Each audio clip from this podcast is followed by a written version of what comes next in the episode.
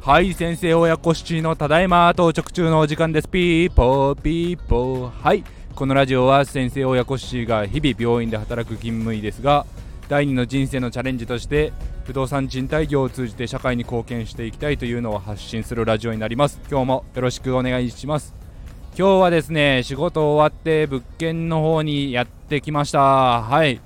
子供の保育園にお迎えに行ってからのリフォームということでしたがはい。今日ですね休日というのもあって繁忙期というのもあってですね不動産屋さんの車が2台止まっておりました。はい。でその後ですねえー、リフォームをしようかなと思っていたところ次なる内見希望の方も、えー、来られてですね、えー、子供と一緒にリフォームの作業をしようと思っていたものですから子供もちょっと遊びたい遊びたいとダダをこね始めてしまってですねちょっとお部屋の中で遊べるおもちゃとかを持ってきていたんですけどもこれじゃ拉致が開かないということでちょっと夜または明日の早朝に出直したいと思います。いやーありがたい話ですね。無事に決まってくれればいいなと思っています。ちょっとまあこの内見希望のですね方の中ですごいもうベルファイアに乗ってですね大人数で来られてたはい組がありまして正直驚いています。えっ、とですねまあお若い方ではあったんですけども不動産屋さんの、まあ、営業の方とちょっと名刺交換の時にですねどんな印象でしたかということをお聞きしたらやっぱりリフォームされていて今風なのでかなり前向きに検討したいというのと今回ちょっと敷金礼金なしにしてるんですけどそれが大変助かるっていうことをおっしゃられていました。やっぱり綺麗なお部屋だともちろん敷金は置いといて礼金ありというのが多いところもこの近隣エリアだと多いのでやっぱりそこが一つの敷居を下げてくれてるんじゃないかっていう印象のようで、まあ、不動産屋さんの方も敷金、礼金ゼロだからというのでそう紹介しやすいと言ってましたね。はい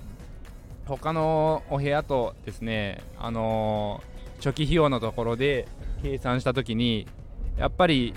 あのー、まあ、5万円前後は単身用でも変わってくるというところで初期費用のところでハードルを下げれるように今回は努力をしてます今後は、えーと、入居者さんが変わるタイミングで、まあ、敷金は置いといて礼金1取りたいなとは思ってるんですけどもまずは空室を埋めるというのを大前提にして取り組んでいる最中です。えーとですね、まあ、子供とちょっとリフォームに来よう来たわけですけども、えー、と1階のお部屋と2階のお部屋のテイストをちょっと変えてリフォームしてるんですね。で1階はブルックリンスタイルでまあちょっと男性向けではあるんですけど最近のちょっと女性でも、えー、気に入ってもらえるようなお部屋を心がけてはおるんですけど2階はちょっと和のテイストも入れてえっ、ー、と暖かい、まあ、木目も使いながらのえっ、ー、とですねログハウス風な感じにちょっと仕上げています。それもあってかえー、まあ、1階のモデルルームも見学された後2階もやっぱり見たいという希望が多いみたいで、えーと、内見の、まあ、渋滞が起きてしまっていました。無事決まってくれることを祈っています。はい。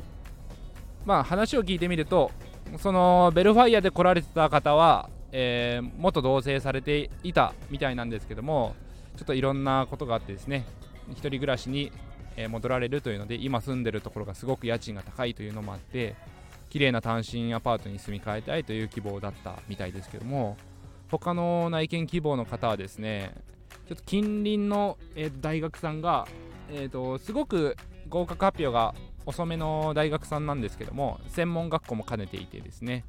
それもあって、えー、今この3月終盤に内見希望がちょっと増えているっていう状況みたいです。